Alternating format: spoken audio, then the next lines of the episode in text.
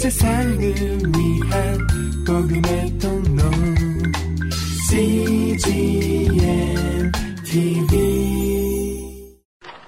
이 장, 삼 장, 계시록 이 장, 삼 장에 있는 말씀입니다. 일곱 교회에 대한 편지를 나누기 전에 한 가지 더 강조할 것은 계시록에 나타난 예수 그리스도는 일곱 별을 쥐고 일곱 금 촛대에 다니시는 분이셨다라고 하는 것입니다. 계시록의 관심은 교회에 있습니다. 이 지상의 교회, 교회는 천상의 교회가 있고 지상의 교회가 있습니다. 천상의 교회, 하나님 나라에 있는 그 교회, 새하늘과 새 땅, 계시록의 마지막에 내가 새하늘과 새 땅을 보니라고 되어 있죠. 그리고 이 천상의 교회가 이 지상에 내려왔죠. 예수 그리스도로 말미암아. 그래서 이 지상의 교회가 세워졌습니다. 지상의 교회는 완전하지를 않습니다. 그렇지만 완전하신 예수 그리스도가 거기 계시죠. 그리고 이 지상의 교회를 통하여 하나님은 역사를 완성한다는 것이죠. 예수님은 이 지상의 일곱 교회를 운행하십니다. 돌아다니십니다. 그들에게 자신의 모습을 보여주기도 하시고 칭찬하기도 하시고 책망하시기도 하시고 권고하시기도 하시고 약속하시기도 하십니다. 그래서 이 지상의 교회에 모든 하나님의 백성들을 하나님이 걸어가게 하시고 순결하게 하시고 격려하게 하시고 이 앞으로 어, 미래에 일어날 많은 재앙들과 재난들과 이 역사에 일어날 많은 사건들 속에서 교회가 든든히 서갈 수 있도록 하나님께서, 예수님께서는 교회들에게 위로와 격려와 용기와 믿음을 더하여 주시는 것이죠. 이게 계시록입니다. 계시록은 예수 그리스도의 계시에 관한 책이고 앞으로 곧 어, 다가올 임박할 미래에 대한 예언의 책이며 그리고 이 미래의 환란 가운데 광야 교회로 서 있는 교회들이 든든히 서갈 수 있도록 격려하는 편지입니다. 예수님의 관심은 교회입니다. 예수님은 구원을 완성하셨습니다. 그 완성된 구원을 선포할 것이 교회입니다. 이룰 예수님의 구원을 완전히 이루실 때가 교회이죠. 그러니까 예수님은 십자에 못 박혀 돌아가셨지만 만약 교회가 없었다면 예수님의 구원은 전달할 방법이 없는 거예요. 여러분 음식을 아무리 잘 만들어놔서도 먹지 않으면 소용이 없는 것처럼 구원을 예수님이 십자가에서 이루어 주셨고 부활도 하셨지만 그 구활이, 그 부활이, 능력이, 구원이 모든 백성들에게, 하나님의 백성들에게 아직도 복음을 모르는 모든 자들에게 전달하며 또 복음을 받은 자들이 이 말세 때까지, 주님 다시 오실 때까지 어떻게 이 세상에서 승리하며 살 수 있는가 라고 하는 그 열쇠가 바로 교회란 말이죠. 그래서 우리는 예수님처럼 교회를 사랑하고 교회를 지키고 교회를 거룩하게 만들고 교회 상처 주지 말고 주님 오실 때까지 이 교회를 든든하게 만들어 놓을 책임이 있습니다. 마치 이건 뭐가 똑같으냐면요, 집이 좋아야 애들이 집을 안 떠납니다. 어, 집이 싫으면 가출을 합니다. 떠납니다. 그러면 방황하게 돼 있어요. 교회 책임은 교인들이 교회를 안 떠나가게, 상처받아서 떠나지 않도록, 실망해서 떠나지 않도록, 이 구원의 방주선에 모든 사람들이 기쁨으로 뛰어오도록, 눈물을 흘리도록, 여기서 예수님을 만나고 먹고 마시고 감격하고 회복하고 비전을 발견하고 의욕을 가지고 하도록 만들 수 있는 유일한, 지상의 유일한 기관은 교회밖에 없어요. 교회가 살면 세상이 사는 거예요. 교회가 살면 가정이 사는 거예요. 이게 주님의 교회예요. 바로 이것이 계시록입니다. 계시록에 중요한 세 가지 주제가 있다고 말씀을 드렸습니다. 두 가지 주제는 예수와 교회라고 그랬고요. 우리들에게 주시는 말씀은, 계시록은 이거예요. 기다려라, 참아라. 환란 가운데 여러분이 어떤 일을 만나도 두려워하지 말라. 두려워하지 말라. 그리고 인내하라. 끝까지 견뎌라. 포기하지 말아라.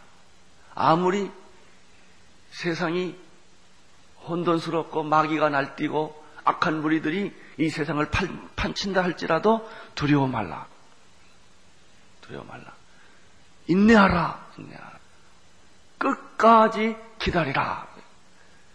그러면 생명의 멸관을 너에게 줄 것이며 그리스도의 영광 가운데 너희들도 승리하고 이기리라.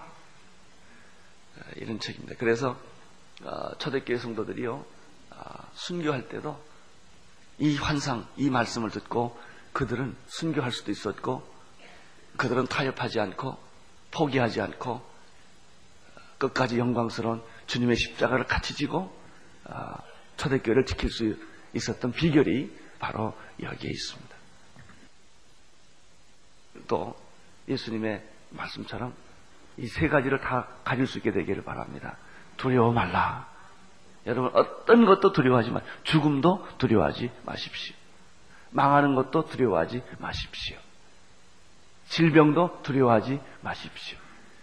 이 세상에 일어나고 있는 지진, 전쟁, 여러분이 개인적으로 일어나고 있는 많은 고난과 어려운 사건이 부딪힐수록 우리는 힘이 나는 사람들이에요.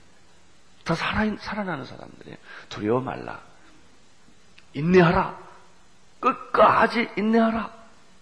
끝까지 기, 기다려라. 그렇게 함으로 하나님의 구원을 완성하라. 이제 이런 내용들이 계시록의 전부입니다. 우리는 어, 계속해서 이 구체적으로 주님의 주님의 일곱 교회에 주신 메시지를 오늘 공부를 하고 있습니다. 일곱 교회가 있습니다. 첫째 번 교회가 뭡니까? 에베소 교회요. 두 번째가 서머나, 세 번째가 버가모, 네 번째가 두아디라, 다섯 번째가 사데, 여섯 번째가 빌라델피아, 일곱 번째가 라오디게아. 책망이 없는 두 교회가 어떤 거예요? 서머나와 빌라델피아 교회. 칭찬이 없는 교회가 뭡니까? 라오디게아 교회. 대충 이제 이렇게 정리가 되었습니다. 이것은 초대교회 중앙아시아에 있었던 실제 그 교회들이고 그것은 주님 오실 때까지 전 인류 역사에 존재하는 모든 교회들을 의미하는 그런 교회입니다. 이 교회, 교회를 예수님은 오늘 계시록에서는 금촛대로 비유를 했습니다. 금촛대, 일곱 대를 가지신 분이 금촛대 사이를 다니고 계셨다. 사랑하는 성도 여러분, 제가 온누리교회를 목회하면서 가장 큰 축복과 발견이 있다면 교회라는 걸 발견했습니다. 옛날에도 저는 우리 아버지, 우리 어머니 다 이북에서 피난 나올 때 예수 믿고 나왔고 내가 뱃속에서부터 우리 부모님들이 예수 믿었기 때문에 교회에서 산 사람이에요. 어렸을 때부터. 저는 대학에 들어갈 무렵에 예수님을 만났어요. 그래도 그때도 교회를 몰랐어요. 구원은 알았어요. 내가 예수 만났고 구원받은 감격이 있고 성령 체험했어요. 저는 예수 만나던 때 성령 체험했어요. 저는 그 어떤 분은 예수 믿고 성령 체험하는 분이 있고요. 어떤 분은 성령 체험을 먼저 하고 예수 믿는 분도 있고요. 사도행전에 그 세 가지 패턴이 나와요. 예수 믿으면서 동시에 성령 체험하는 분이 있는데 저 같은 경우는 예수 만나던 바로 그 시점에 성령 체험을 동시적으로 한 그런 케이스입니다. 그리고 저는 정말 그 당시에 폐병이 걸릴 만큼 무섭게 전도를 했어요. 아, 지금도 생각해보면 그때가 제일 좋은 것 같아요. 뭐 남산, 사직동, 서울역, 인천, 대학로 어, 밤 열한 시, 열두 시까지 어, 지금 대학생들을 보면 그런 생각이 나는데요. 그렇게 미친 사람처럼 어, 전, 너무 예수가 좋아서 전도하고 돌아다녔어요. 어, 괜히 남산에 가가지고 벤치에 앉아있는 사람 옆에 들어가 여다나 사가지고 가가지고 껌도 주고 엿도 주고 이래가지고 그냥 자꾸 접촉하고 버스에서 전도하고 이런 일을 제가 참 많이 했어요. 너무 좋아서. 그래서 그때 교회를 몰랐어요. 내가 성령 체험했을 때도 교회를 몰랐고요.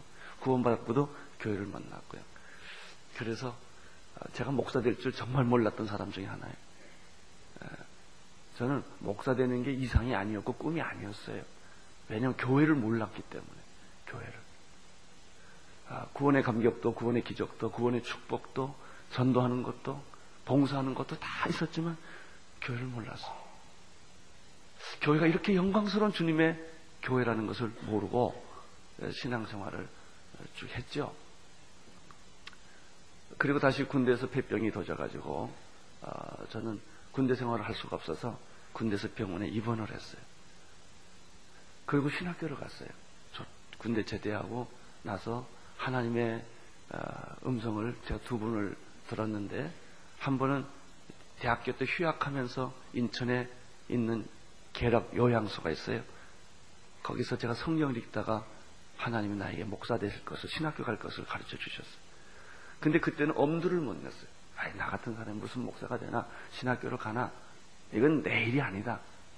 나는 장, 돈도 벌고 장로가 돼서 교회를 섬기겠다. 내, 내 최고의 수준이 거기였다고요. 난 저평신도 전도자다. 이런 그 기준을 가지고 있었는데, 하나님은 나를 그렇게 인도하지 않았어요. 다 잊어버렸어요. 그때 소원하고 다 잊어버렸어요. 근데 군대 가서 또 나는 폐병 하나님이 터지게 했어요. 그래서 군대에서 몇 개월 동안 요양소에 있으면서 하나님이 그걸 또 가르쳐 주신 거예요. 그래서 어, 저는 제대하고 신학교를 갈 수밖에 없었어요. 저 신학교 갈 때도요, 원서 다섯 시간 마감인데 여섯 시 낸 거 있죠. 이거 내야 되냐 안 내야 되냐 몰라가지고, 한편으로 하나님의 명령이니까 가야 된다고 생각하면서도 한편으로 자신이 없는 거예요. 그래서 김지철 목사는 다섯 시에 내고 나는 여섯 시에 내, 같이 둘이 앉았다가 계속 또 봐주더라고, 여섯 시 내도. 그리고 뭐라 그런지 아세요? 아, 내가 아무리 원서 내도 아, 등록금 안 내면 되지 뭐. 그리고 그때 또 덜컥 또 붙더라고요.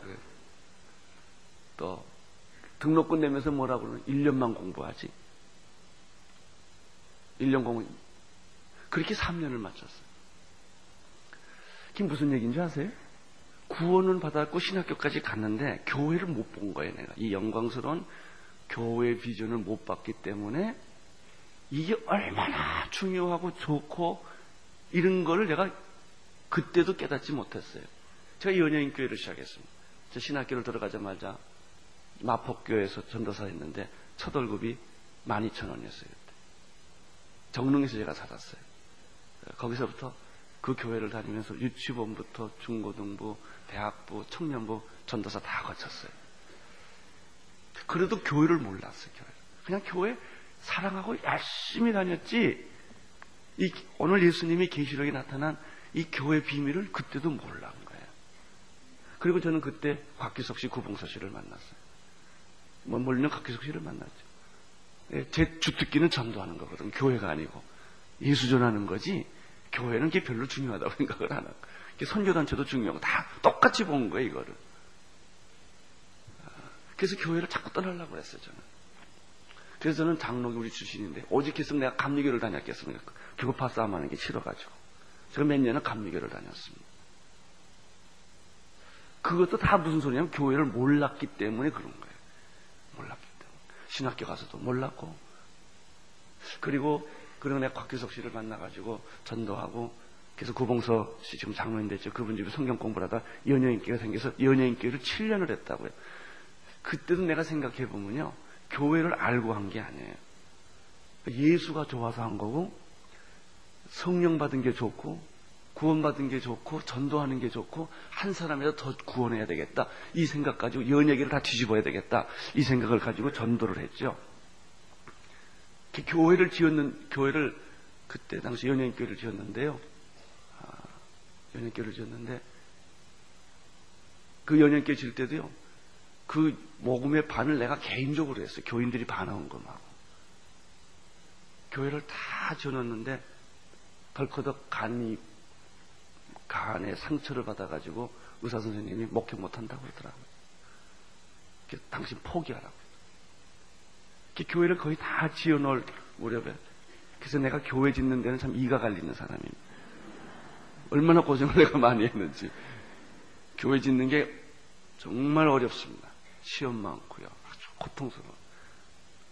그래서 내가 아주 어리석은 말을 하나 했어요. 그 연예인께 떠날 때 내 손으로 다시 교회 안 짓는다고 했어요. 근데 그런 말을 함부로 할 일이 아니더라. 이 집을 또 짓고 저 집도 짓고 또 앞으로 또 지어야 돼요. 그런 말하면 교회를 많이 짓게 만들더라. 왜 그런지 아세요? 교회를 몰라가지고. 그때도 내가 설교하고 목사하고 다 해도 교회를 모르는 거예요. 그냥 목회를 하는 거예요. 그냥 교회를 발견하지 못한 채 그냥 목회를 한 거예요.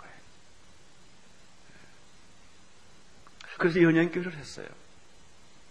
근데 교회를 결국은 어, 목회를 도중에 하차하고 떠나서 저는 영국으로 갈 수밖에 없었어요. 그때도 교회를 몰랐어요. 아, 내가 교회에서 처음으로 눈을 뜨게 된 게 온누리교회예요. 온누리교회를 여기서 목회를 하면서 성도들을 만나면서 교회에 자꾸 눈을 뜨기 시작합니다. 교인들을 보면서 와, 이게 뭔가 이게 뭔가. 그리고 십사 년을 보낸 거예요. 이제야 내 마음속에 그 교회라는 주님이 의도하셨던 그 교회가 내 몸으로 오기 시작하는 거예요. 이게 온누리교회예요. 온누리교회. 주님은 아, 이 교회가 회복되고 주님의 교회가 그리스도의 몸으로 이 세상에 나타나기를 원하는 거예요. 여러분, 이천 년 전에 예수님이 죽으셔서 부활하셔서 승천하셔서 성령으로 다시 오셔서 예, 주님이 계시는데 그 교회가요, 그 예수님이 환상 속에 있는 게 아니고 지상에 진짜 와 있다니까요. 내가 이제 오늘 지금 이단이 좀 되려고 그러는데 예수님이 여기 계셔요. 오셨어요. 이게 뭔지 아세요? 교회예요, 교회. 근데 우리가 교회에 오는 거는 예수님께로 오는 거예요. 만약에 교회에 오셔서 여러분 예수님을 못 만, 형제 속에 있는 예수님을 못 만나고 내 안에 있는 예수님을 못 만났다면 교회를 모르시는 거예요. 옛날에 내가 연예인교회 다니면서 신학교 다니면서 나도 교회 봉사 열심히 했지만 교회 모르고 다녔단 말이죠. 그러니까 에이 뭐 교회도 떠나지 뭐 그냥 보통적으로 생각하는 거예요. 교회를 모르니까. 이게 교회예요, 교회. 주님의 영광스러운. 여기 계시록에 나타난 바로 이 교회들이란 말이죠. 이 교회가 바로 서 있기만 하면 세상은 구원받습니다.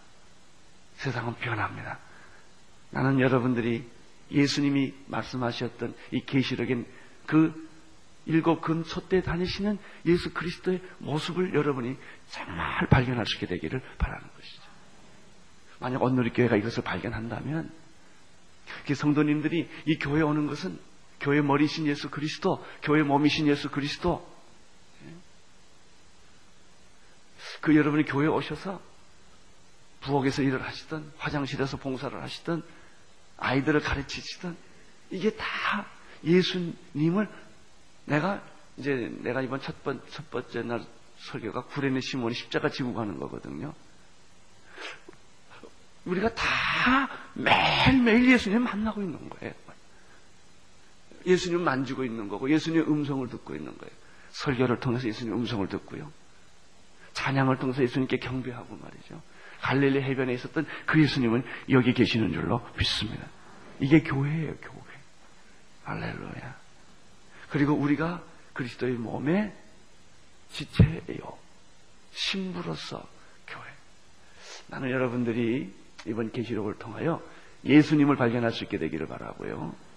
주님의 영광스러운 지상의 교회가 완전하지 않고 인간들이 모였고 실수도 있고 냄새도 나고 싸우기도 하고 그러는 그러는 공동체지만 동시에 영원한 그리스도의 신부요 거룩하고 순결한 그 그리스도의 신부로서 예수 그리스도의 현현 실제로서 나는 여러분들이 교회를 발견하게 되기를 바랍니다.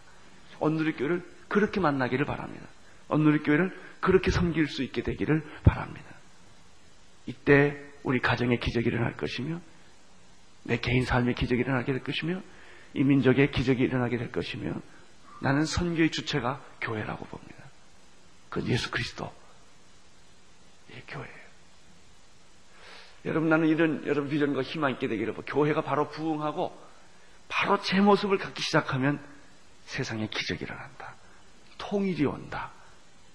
모든 미전도 종족은 다 구원받게 될 줄로 믿습니다. 예, 교회예요. 자, 이제 우리는 계속해서 교회에 대한 공부를 조금 더 하도록 하겠습니다. 사대 교회, 서머나 교회까지였으면 오늘은 버가모 교회까지 어저께 했고요. 오늘은 두아디라 교회를 하도록 하겠습니다. 두아디라 교회는 중세 교회를 상징하는 의미가 있습니다. 이 중세 교회를 생각하면서 하시는 말씀을 들으면 훨씬 더 이해가 빠릅니다. 십팔 절 읽어주십시오. 두아디라 교회의 사자에게 편지하기를 그 눈이 불꽃 같고.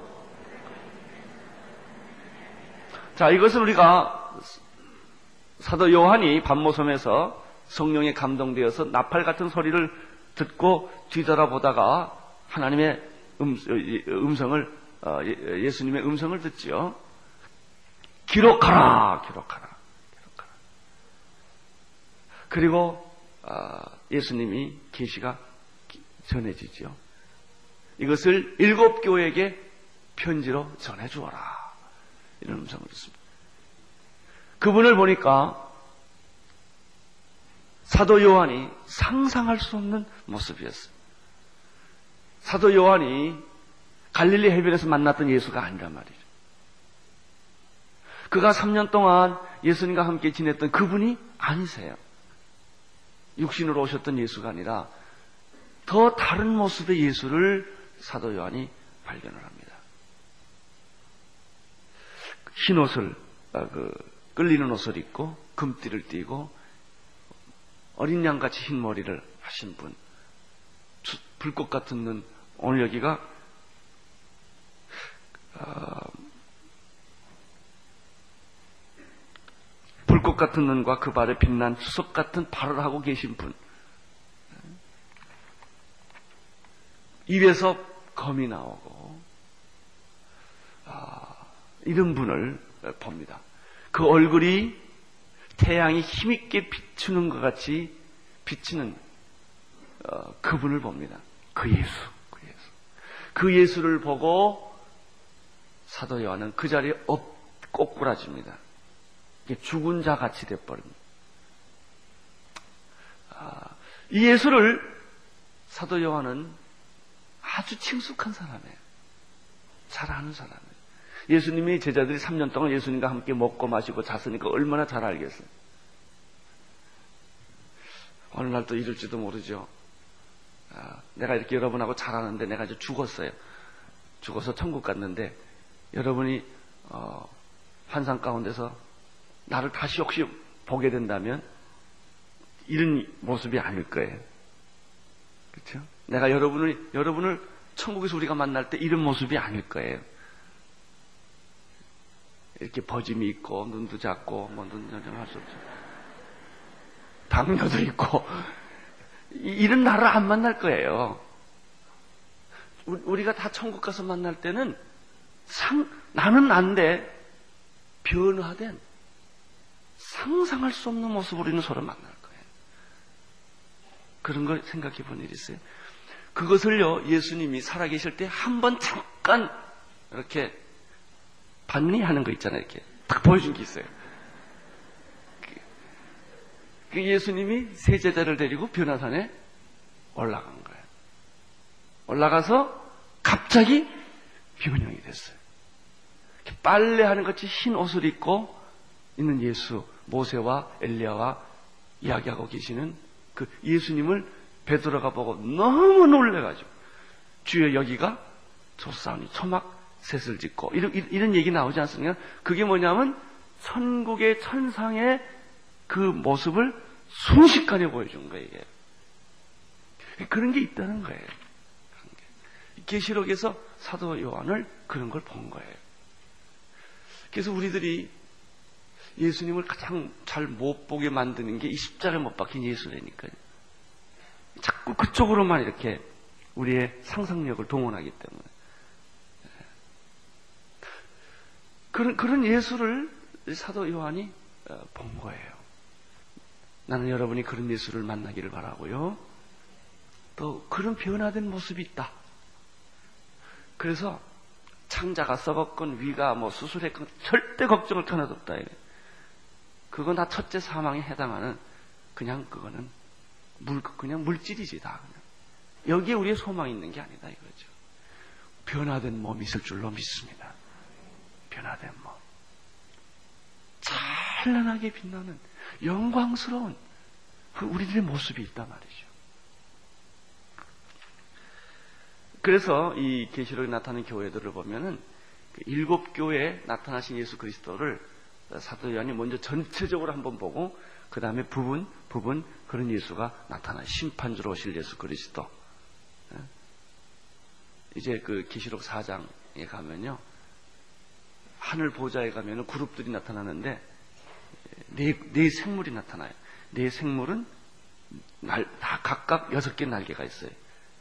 보좌 주 안에, 보좌 주변에 있는데요. 이 네 생물 안에는 눈이 수없이 많더라고요. 눈이 수없이 많은 생물들. 저는 그걸 상상해 보니까 그 눈에 피할 길이 하나도 없더라. 하나님의 눈을 피할 자는 아무도 없어요. 이제 우리가 왜 하나님을 약간 피할 수 있다고 생각하냐면 눈이 앞에만 붙었거든. 그러니까 내가 등 뒤로 가면 숨을 수 있다 이런 개념이 있다고요. 근데 내 몸 전체가 눈이다. 동서남북 다 눈이라고 그러면요, 어떻게 날 피합니까? 아무도 그 눈을 피할 자가 없지 않겠어요? 에스겔에 나온 것처럼 삼백육십 도 회전하는 그림자도 없이 막 도는데, 그건 공간의 개념이 없는 것인데, 그, 그 보좌 위에 눈이 그렇게 많다고 그랬거든요. 그러니까 사실은 우리들이 하나님의 눈을 피할 길이 없어요. 그래서 시편에 땅끝까지 가고 바다끝까지 가고 내가 어디를 가도 거기 하나님이 계신다고 그랬거든. 이게 하나님의 눈이에요. 하나님의 눈. 그런 분, 그런 분. 그런 분이 교회를 보고 계신다. 지키고 계신다. 그런 분이 교회의 머리이시고 주인이시다. 이렇게 되어 있습니다.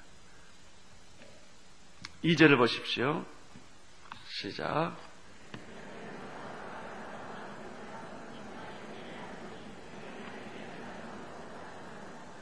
예, 내가 내 행위를 안다. 아, 미안합니다.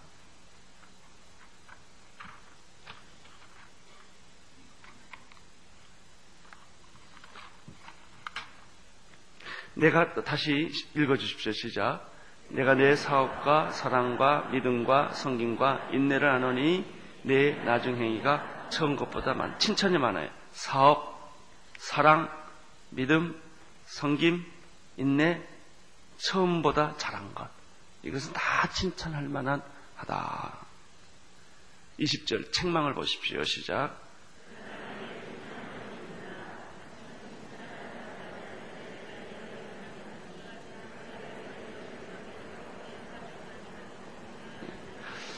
예수를 잘 믿으면서도요, 잘 믿으면서 이런 두 가지 실수를 할 수가 있다. 첫째는 이세벨이라고 하는 그 음란한 여자, 우상을 섬기는 여자, 사탄의 세력을 받아들일 수가 있다라고 하는 거예요. 여러분, 신앙생활하면서 가장 경계할 것 중에 하나는 이단에 빠지지 않는 것입니다. 하나님을 부인하는 게 문제가 아니라 잘못된 교리를 받아들이는 게 문제입니다.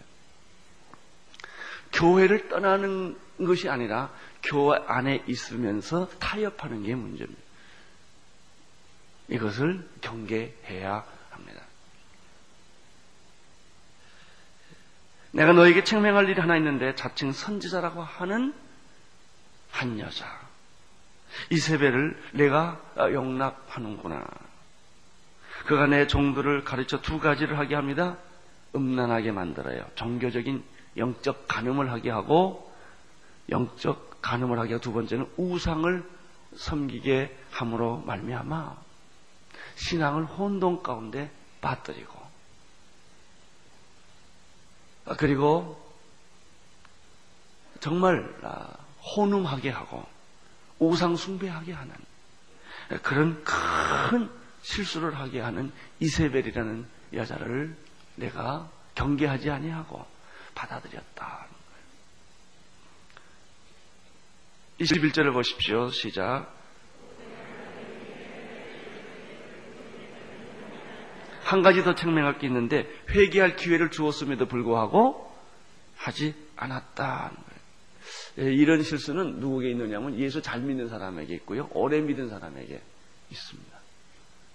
이단이 생기는 가장 큰 원인은 이단한테 야단칠 게 하나도 없어요. 여러분, 이 전통적인 교회가, 진리를 가진 교회가 타락하면 이단이 들어오는 거예요. 그건 우리의 잘못이에요. 우리가 바로 서 있으면 절대로 이단은 들어올 수 없어요. 하나님은 우리에게 기회를 주셨는데 이 기회를 활용하지 않고 계속해서 행음에 빠지고 우상숭배에 빠지고 종교적인 혼음, 종교적인 혼합을 계속해서 했다는 것이죠. 겉으로 해서 다 믿고 하나님 믿고 뒤에 가서 딴짓했다는 것이죠. 이십이 절 읽어주십시오.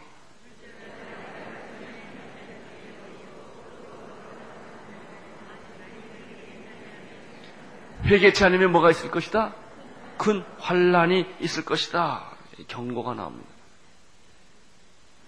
이십삼 절 읽어주십시오.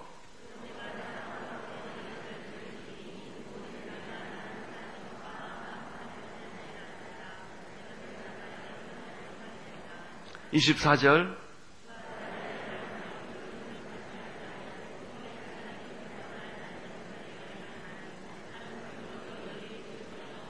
이십오 절. 예, 내가 올 때까지 뭐라 그래? 굳게 잡으라. 계시록의 아주 기본적인 주제예요. 두려워 말라. 끝까지 견뎌라. 굳게 잡으라. 마지막까지 기다려라. 계시록의 주제입니다. 권면합니다. 태풍이 불고 폭풍이 불고 우는 사자처럼 마귀가 너를 집어삼키려고 하더라도 두려워하지 말고 끝까지 악한 무리들을 물리치고 니골라당을 물리치고 예, 여기 온 이세벨을 물리치고 그렇게 되어 있습니다.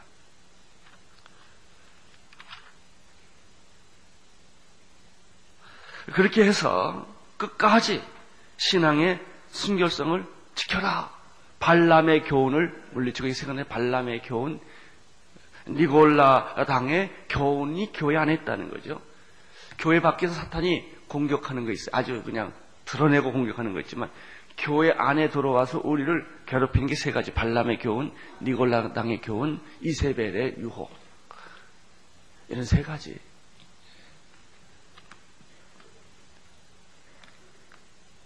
발람의 교훈은 이방 여인과 결혼하고 우상 숭배하는 거예요.